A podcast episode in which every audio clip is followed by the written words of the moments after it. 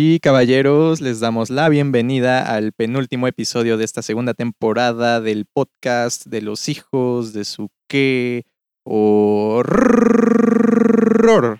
Este podcast en el que semana a semana hablamos de las películas más icónicas en el género de terror, profundizando en aquellos elementos por los cuales se convirtieron en absolutas obras de culto. Les recordamos que esta es una producción de Red Bandit Films la página de Facebook de 35 milímetros y el famosísimo canal de YouTube de Psicología y Neurociencia. Y así es amigos y amigas, ya estamos a punto de culminar con esta segunda temporada de Los Hijos de su qué horror, en la que hemos estado hablando de los monstruos más famosos en el cine. Y hoy toca posiblemente mi monstruo favorito, mi tipo de monstruito favorito, el monstruo más ochentero que existe. Y nuevamente me está acompañando aquí en estos momentos en los cuarteles generales de los hijos de su qué horror, ubicación desconocida para que no nos estén investigando nuestros enemigos.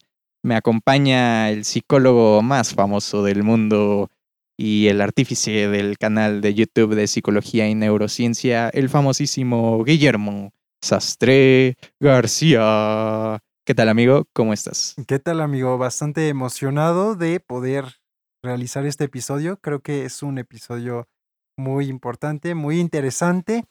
Y bueno, seguramente ya lo entenderá nuestra audiencia de por qué es tan relevante.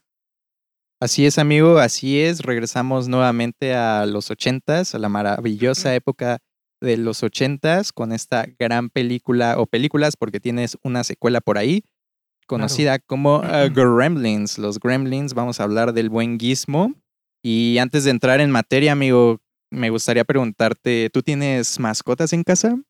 Pues tengo una en casa que se llama Phoebe, es una perrita. Ok, nombre como tipo Friends, ¿no, amigo? Sí, bueno, todo el mundo la asocia con el personaje de Friends. Sin embargo, pues de hecho es, es curioso, el nombre se le ocurrió a mi hermana, pero bueno, Phoebe es todo un caso, es, es una mascota bastante interesante. Ajá. Y por otro lado, eh, mi novia tiene una gatita que se llama Ru, pero pues técnicamente la consideraría yo también una mascota mía. Tú también la cuidas. hoy la, hoy la están operando, entonces le deseo mucha, mucho éxito. Uh, esperemos que sea, amigo. Un, shout out a la gatita Ru. Esperemos que claramente eh, tenga una pronta recuperación de su operación el día de hoy. Muchas gracias, amigo. Y la verdad es que me agrada, ¿eh? Me agrada el hecho de cuidar de, de, de las mascotas. Es interesante.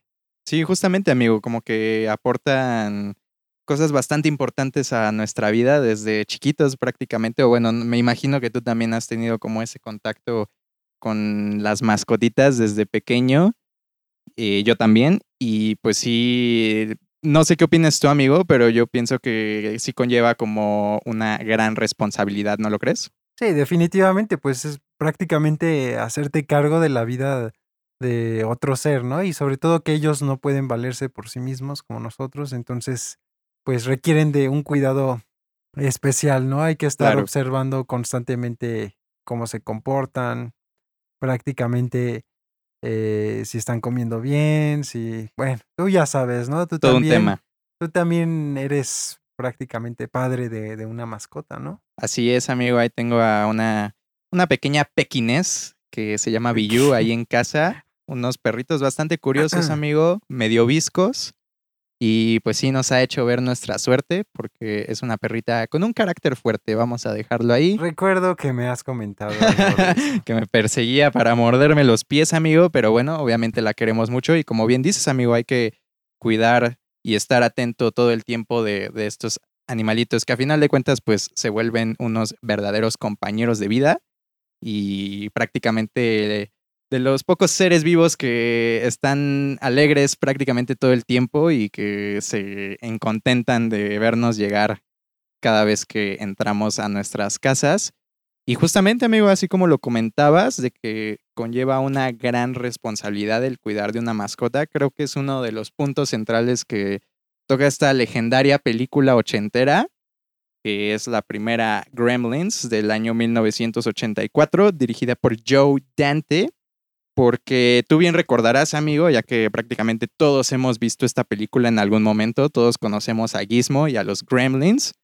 Tú recordarás que tienen reglas, tienen una, una serie de reglas para su cuidado, porque precisamente la historia empieza con el chico Billy, a quien de regalo de Navidad le dan un Mogwai que, pues, ¿cómo lo describiríamos, amigo? Es como una especie de roedor, tal vez. Es como entre un roedor y, ¿qué será? Un perro, ¿no?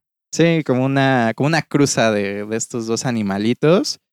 Eh, obviamente es una criatura mágica porque a final de cuentas un Mogwai pues puede cantar, tiene ahí una especie de... Tiene varios talentos. tiene varios talentos, exactamente, amigo, lo describes muy bien. Y pues bueno, el papá de Billy, que es un inventor de gadgets, gadgets que no sirven absolutamente para nada y ni siquiera funcionan, decide que es momento de pues de regalarle esta mascota que se encuentra en el barrio chino, después de regatear un buen rato con el que en ese momento estaba cuidando a Gizmo, que es una especie como de, de gurú oriental, no sabemos cómo describirlo realmente, pero bueno, tiene ahí su tienda de curiosidades y precisamente una de las curiosidades más grandes era esta criatura de las cuales les estamos hablando el día de hoy, que son los Mogwais, a quienes hay que cuidar con una serie de tres reglas que el cuidador de Gizmo se asegura de decirle al papá de Billy y el papá de Billy le dice al buen Billy que en primer lugar no puede dejar que Gizmo, que curiosamente Gizmo es una palabra con la que se le llama a los gadgets en, en inglés, es una palabra para referirse a los gadgets, y le avisa que el Gizmo no puede estar en contacto directo con luces muy brillantes, en específico la luz solar, porque los mata, básicamente.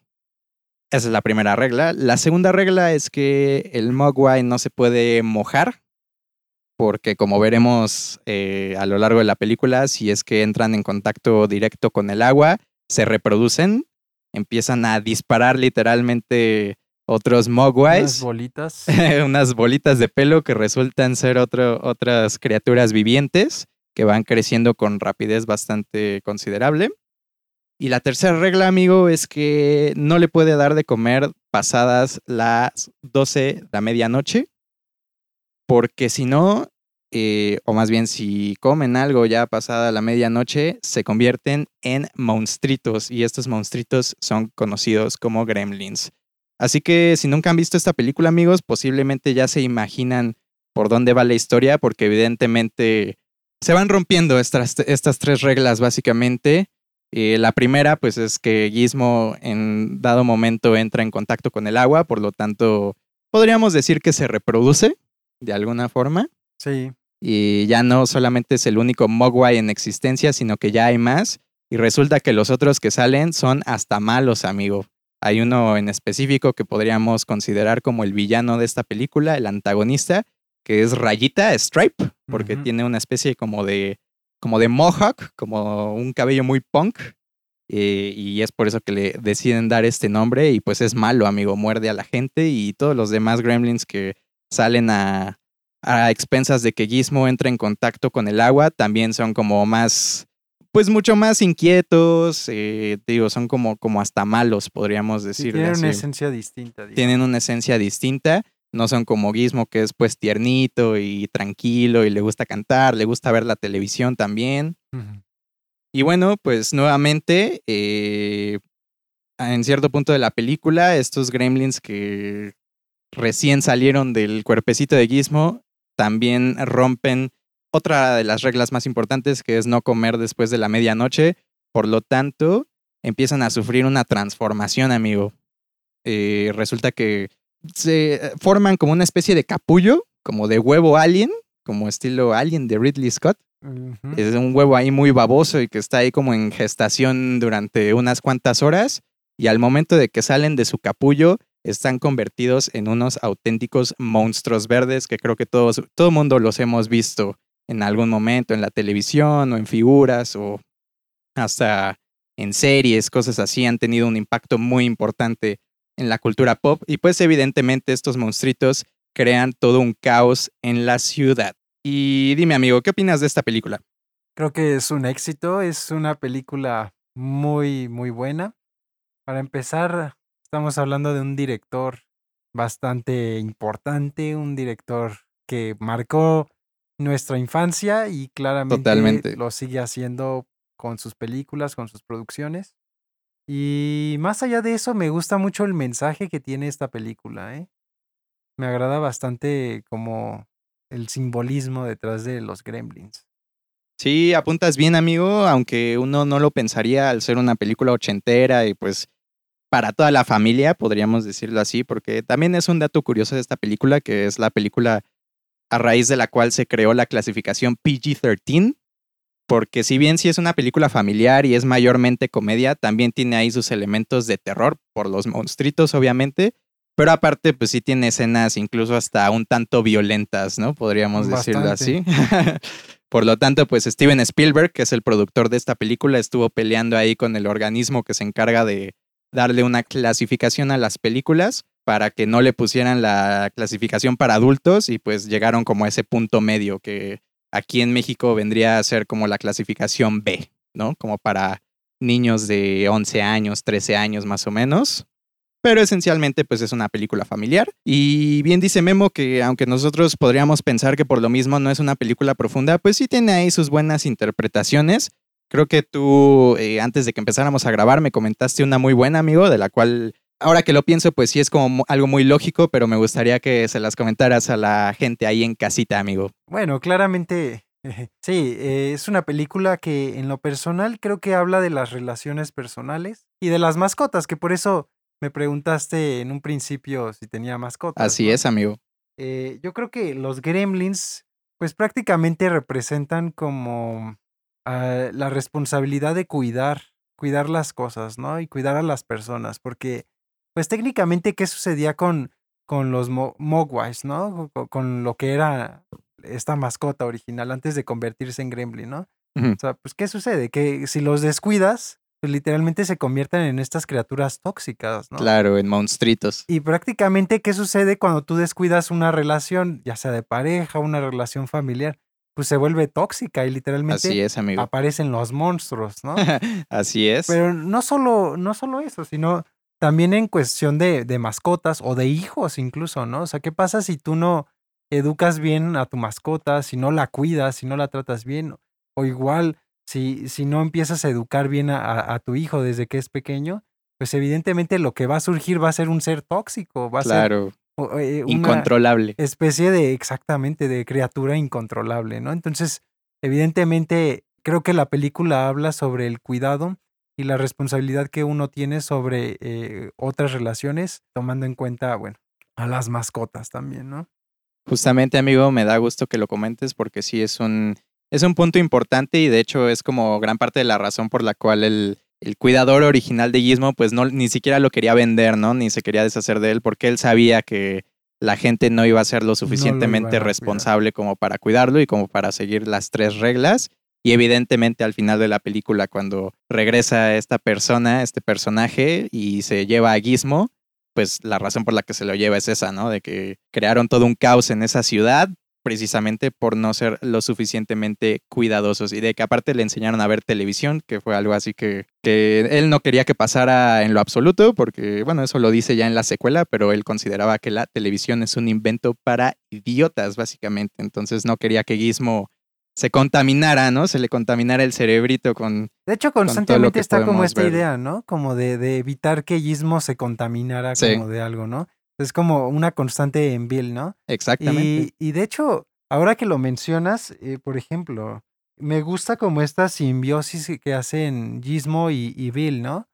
Que es tanto Gizmo como Bill cuidan uno del otro. Claro. ¿No? O sea, de alguna forma hay, hay partes de la película en donde Pareciera que Gizmo protege a Bill, pero él también está protegiendo constantemente que a Gizmo no le pase nada, ¿no? Totalmente. Lo protege de estos monstruos que prácticamente se crean. Se cuidan entre sí. Y te digo, en, en, esencia son las relaciones, ¿no? O sea, técnicamente cuidas las relaciones de tal forma que la otra persona no le afecte, no se contamine, vamos, de ciertas cosas, ¿no? En efecto, sobre todo porque Gizmo también era como un ser muy inocente, ¿no? Muy pues no, no era malo realmente. Los, los que eran malos, pues ya eran los, los productos que, que, aparecieron ya a raíz de que Gizmo se mojara, pero en sí Gizmo como tal nunca... Incluso está la teoría de que Gizmo no podría llegar a convertirse en Gremlin. Claro, claro, que es como la bondad, ¿no? La bondad hecha Mogwai. Entonces es un punto de vista muy interesante y también nuevamente la analogía que hay con las mascotas y pues el hecho de que se vuelven absolutos compañeros de vida, ¿no? Más allá de ser un ser del cual cuidamos y a veces ellos también nos cuidan a nosotros y cuidan nuestro hogar. Creo que se convierten en nuestros compañeros de vida. Y otra interpretación interesante que tiene la película, digo, es algo como muy sutil, en sí no es un punto central que nos maneje la película, pero creo que lo van espolvoreando así como en escenitas de manera muy inteligente es la relación que existe entre los humanos con lo que viene siendo la tecnología, pero más allá de eso, pues los gadgets, los aparatos y tal vez nuestra dependencia muy marcada que hoy en día tenemos pues con, con toda esta tecnología que existe, porque si muchos escuchándonos ahí en casita no lo saben, el término gremlin eh, no lo inventó Steven Spielberg ni Joe Dante, ya era algo que venía incluso hasta de leyendas urbanas, por llamarles de alguna manera, entre los pilotos militares, de que cada vez que su avión no servía o algo fallaba, era porque había un monstruito ahí metiéndose con el mecanismo, ¿no? Que a final de cuentas es lo que vemos en la película, que ya los, los gremlins, ya convertidos precisamente en gremlins, están ahí desbaratando autos y todo tipo de aparatos tecnológicos, que la televisión, la luz. Claro. Al parecer son seres muy inteligentes que saben completamente cómo funcionan estos aparatos tecnológicos y pues se meten con su funcionamiento, ¿no? Entonces era, un, era algo que creían los pilotos en ese entonces y pues ahí es donde nació el término gremlin. Lo rescatarían, toda esta leyenda urbana de las cuales les estoy platicando, pues la rescatarían para un episodio de La Dimensión Desconocida de Twilight Zone. Y evidentemente es un episodio que tendría su parodia legendaria en una de las casitas del terror de Los Simpsons, uno, uno de los clips en, en, el que Bart pues ve que hay un monstruito metiéndose con su autobús, ¿no? Con el autobús escolar. De ahí es donde vienen los gremlins y si ustedes ya una vez que vean la película o si es que ya la vieron y se acuerdan, hay muchas escenas partiendo desde que el papá de Billy pues es este inventor de gadgets que pues obviamente son gadgets que no funcionan y que no sirven de nada, pero hay muchas escenas en las que se ve que la gente está usando aparatos que tal vez incluso hasta pues les quitan tiempo y les quitan como funcionalidad a la acción que en realidad quieren llevar a cabo. Por ejemplo, la primera vez que Billy recibe a Gizmo, que obviamente él ya consciente de las reglas que tienen que seguir para que el Mogwai pueda pues estar bien, no, que no le pase nada. Una de ellas es que no esté en contacto con luces muy brillantes, por lo tanto, se ve que la mamá de Billy le baja la luz a su lámpara. Sin embargo, ella tiene como una especie de control con una antena que obviamente creó el papá de Billy para hacer esta función y en realidad si ustedes se dan cuenta ella se está tardando mucho más tiempo en apagar la luz con este aparato y con este invento que lo que si hubieras tardado si tan solo apagar a la lámpara con el botoncito de siempre, ¿no? Entonces así hay un, par de escenas por ahí, incluyendo un cameo de Steven Spielberg, cuando está el papá de Billy en una especie de convención de inventores, que también son puros inventos fallidos.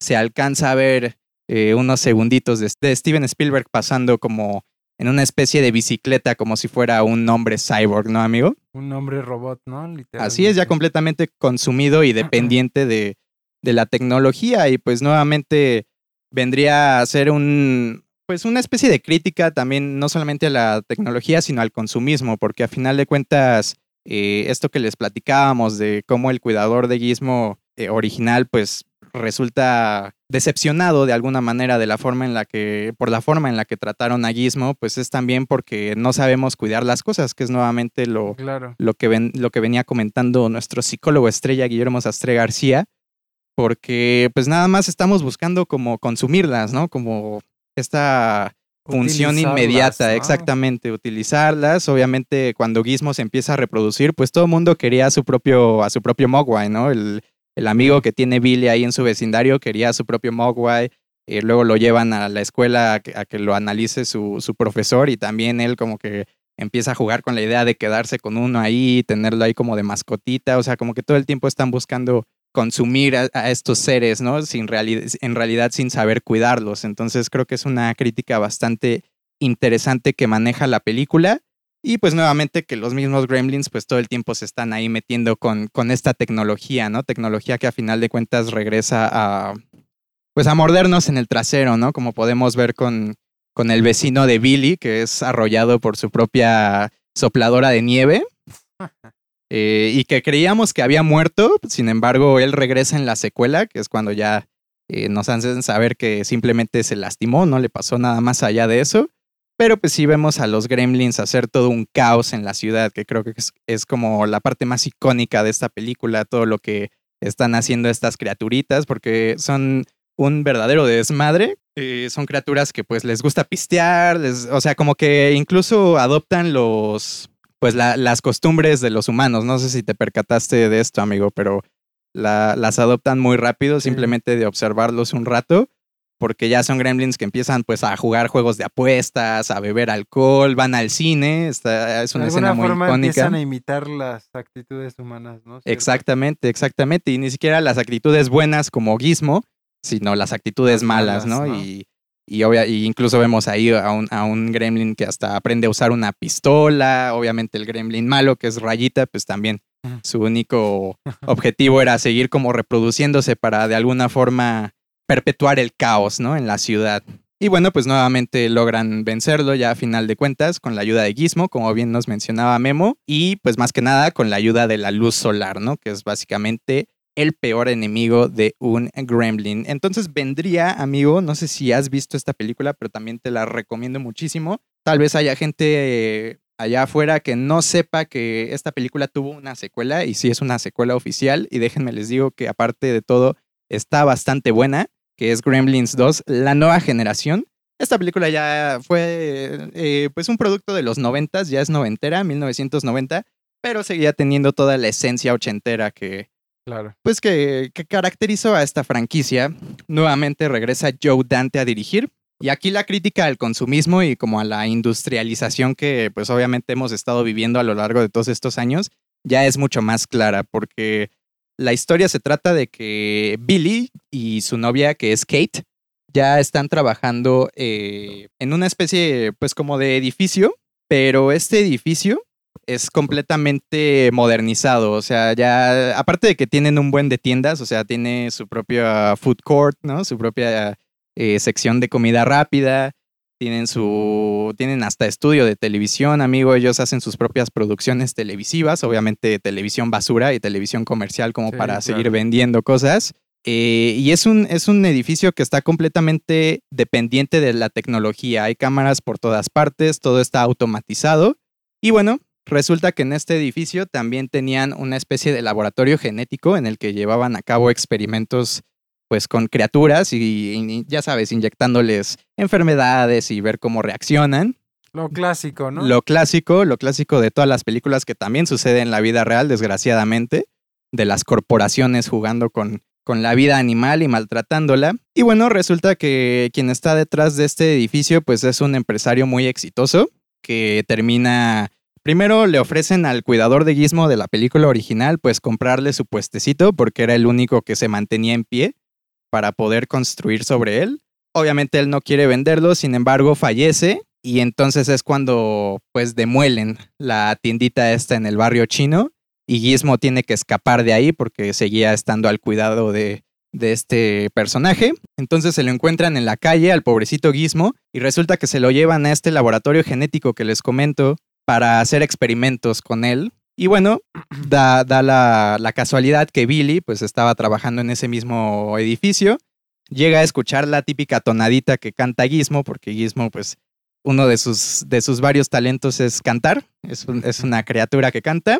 Entonces se acuerda de esa misma tonadita y pues va a buscar a Gizmo, lo rescata de este laboratorio. Sin embargo, pues él tiene que regresar a su casa y tiene que irse a una cena importante de negocios. Entonces le pide a su novia Kate que nuevamente regresa para la secuela, que pues se lleve a Gizmo a su casa y no pase nada más de ahí. Sin embargo, Gizmo nuevamente entra en contacto con agua, entonces se vuelve a reproducir. Y era para que le pusieran un, un traje. un impermeable, ¿no, amigo? Con botitas y todo. para que se mantuviera seco. Ciertamente, amigo, eh, como ya no estaba al cuidado de Billy, pues se vuelve a, mojar básicamente y se vuelve a reproducir. Entonces, nuevamente, los nuevos Mogwais que aparecen a raíz de, este contacto que tiene Gizmo con el agua son malos, otra vez, y básicamente invaden y se vuelven una especie de plaga a lo largo de todo este edificio.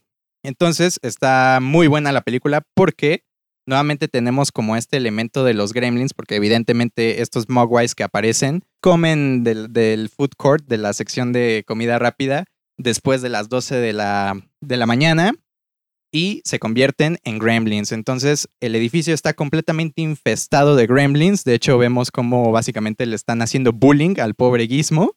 Le, lo están torturando de todas maneras posibles. Y Billy, pues ya al regresar al edificio, lo que tiene que hacer, pues además de buscar a Gizmo, es poder acabar con esta infestación de gremlins. Y pues es una crítica como también importante a toda esta industrialización que ha surgido a lo largo de, pues de que las grandes empresas compran o más bien construyen edificios, construyen rascacielos y que en todo momento quieren que sea pues ya cosas completamente modernizadas, quieren acabar con lo antiguo y dar ese paso como, a, como al futuro, básicamente. Entonces, creo que está bastante bien porque a final de cuentas el empresario que estaba detrás de todo, pues sí tiene como esta reflexión ya al final de que su edificio había sido completamente destruido por estos gremlins.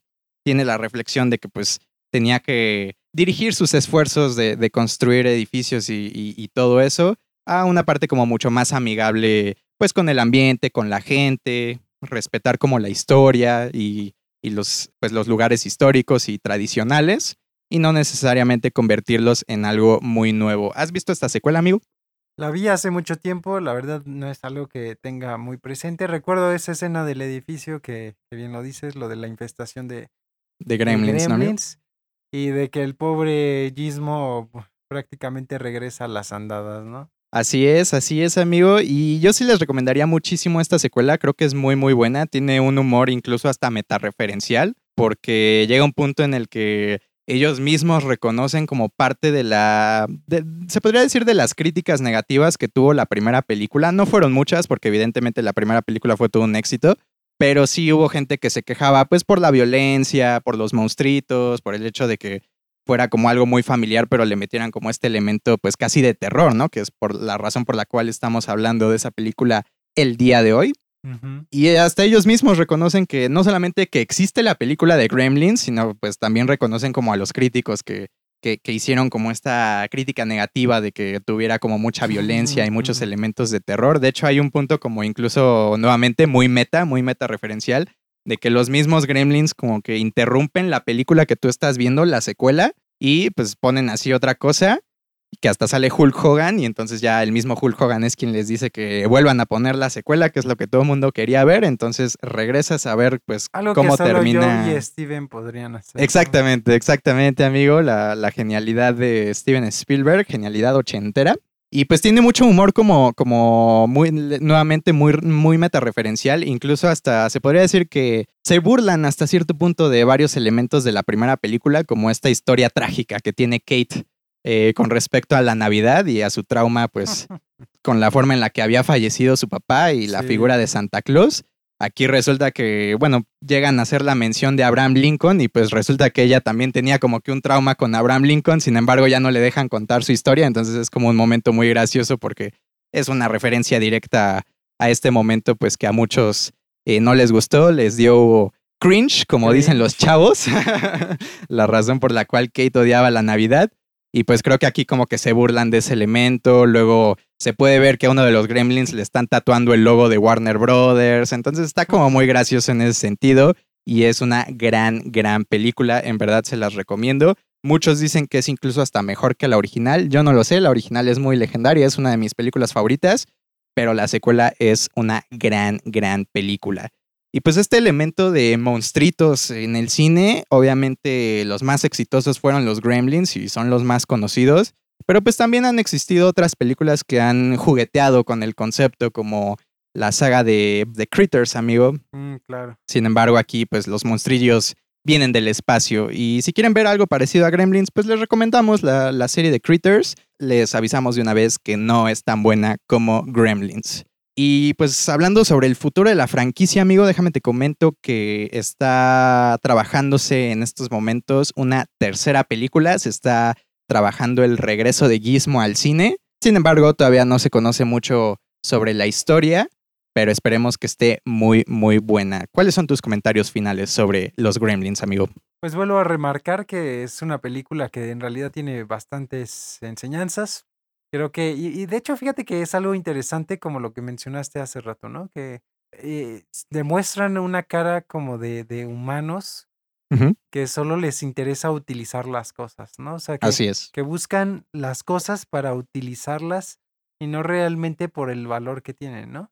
Y prácticamente es lo mismo, ¿no? O sea, en los gremlins, o sea, la, la gente quiere tener una mascota, quiere tener una relación de pareja, quiere tener hijos incluso, ¿no? Claro, sí, sí, sí. Pero no realmente por el valor en sí de la responsabilidad que significa, ¿no? Disfrutar esa responsabilidad, sino más bien como por moda, ¿no? Por decir, mira, yo también tengo. Claro, por obtener un beneficio, ¿no? Tengo, tengo una relación de pareja, tengo eh, X eh, eh, cantidad de cosas, ¿no? Y bueno, ahora con las redes sociales que son una gran herramienta, pues también hay ciertas desventajas y una de esas es, digamos, este, esta mega, mm, ¿cómo le llamarías tú? Sería parte de, de este consumismo, ¿no? Como este vender una, una cara que, que no es. Sí, justamente, sí, sí, sí. Vender algo que, que en, esencia no es importante como tal. O lo que muestras no es lo, lo importante. Claro, claro.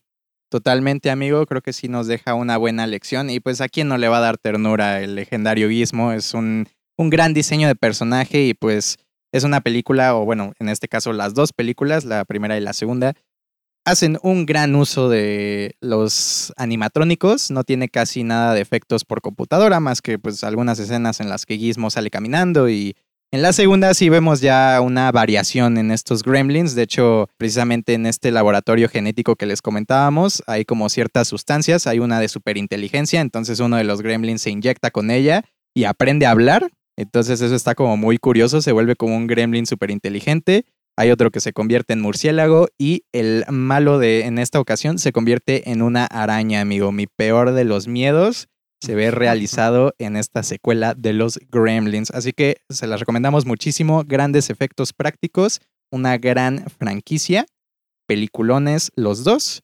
Y ya para el final de temporada, amigo, creo que ya lo veníamos anunciando desde unos cuantos episodios atrás, pero Ahora pasamos de los monstruitos más chiquitos a los más gigantes, amigo, a los monstruotes, al rey de los monstruos, como le dicen por ahí.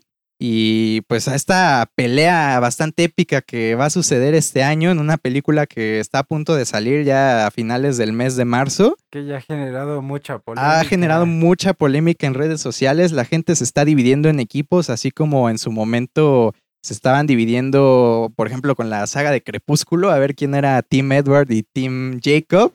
Aquí, este caso, los equipos son de entre Godzilla. Team Edward, claramente. Team Edward, ¿tú eras Team Edward, amigo? Claramente, amigo. Sí, tienes cara de ser Team Edward, amigo. No me sorprende. No sé si eso es realmente. Es algo bueno, es algo bueno, amigo. No te espantes. Yo también, creo que yo también era Team Edward. O sea, los vampiros estaban más cool que los lobos. Digo, los lobos, pues, tenían ahí su, que por cierto ya tenemos un episodio relacionado a ambos. A Exactamente, les recomendamos irlo a buscar por ahí. Creo que fueron nuestros primeros episodios de esta segunda temporada. Y pues qué mejor que cerrar con un broche de oro ahora hablando de Godzilla y de King Kong. Así que esperen mucho ese episodio, amigos. Va a ser un episodio un poco más informal porque vamos a estar hablando sobre quién creemos nosotros que va a salir victorioso de esa gloriosa pelea entre esos titanes del cine. Y pues simplemente espérenlo mucho amigos, recuerden que va a estar disponible tanto este episodio de los Gremlins como nuestros episodios anteriores, como ese final de temporada. Lo pueden encontrar en Spotify, en Anchor, en Apple Podcasts y básicamente cualquier otra plataforma de podcasting en el mundo, amigo. Así que esperen mucho ese final de temporada. Ya vamos a culminar con los monstruos. ¿Algo que quisieras agregar, mi hermano? No, claramente va a ser un episodio bastante épico el final. Así es. Y solo decirte que he estado disfrutando bastante de grabar esta temporada contigo, amigo. Creo que ha sido una temporada bastante interesante. Muy fructífera, ¿no, amigo? Y temas bastante interesantes, ¿eh? Monstruos Totalmente. bastante eh, importantes mitológicamente hablando y claramente en cuestión de, de cine, de arte, ¿no? Así es, totalmente, amigo, totalmente. Y bueno, pues nuevamente les recordamos que este es el penúltimo episodio y pues ya el siguiente va a ser el, el último hablando sobre los monstruos, pero ya les tenemos ahí preparados eh, una temporada especial, podríamos decirla así, ¿no, amigo? Sobre... eh, bueno, no, no les queremos revelar Todavía no. mucho todavía, va a ser una sorpresa ya que les vamos a revelar en el último episodio de esta temporada, pero les podemos adelantar que va a estar muy, muy buena. Y que claramente si gustaron de la primera temporada y de esta segunda temporada, o de, o de cualquiera de las dos, prácticamente van a disfrutar bastante de esta temporada. Así es, amigo, claro que sí, claro que sí, ya se la saben, aquí con nosotros los hijos de su qué horror. Y pues sin más que agregar, nosotros fuimos Guillermo Sastre García y yo, Sebastián Santos. Les deseamos unas buenas y horrorosas noches y vámonos, que aquí espantan.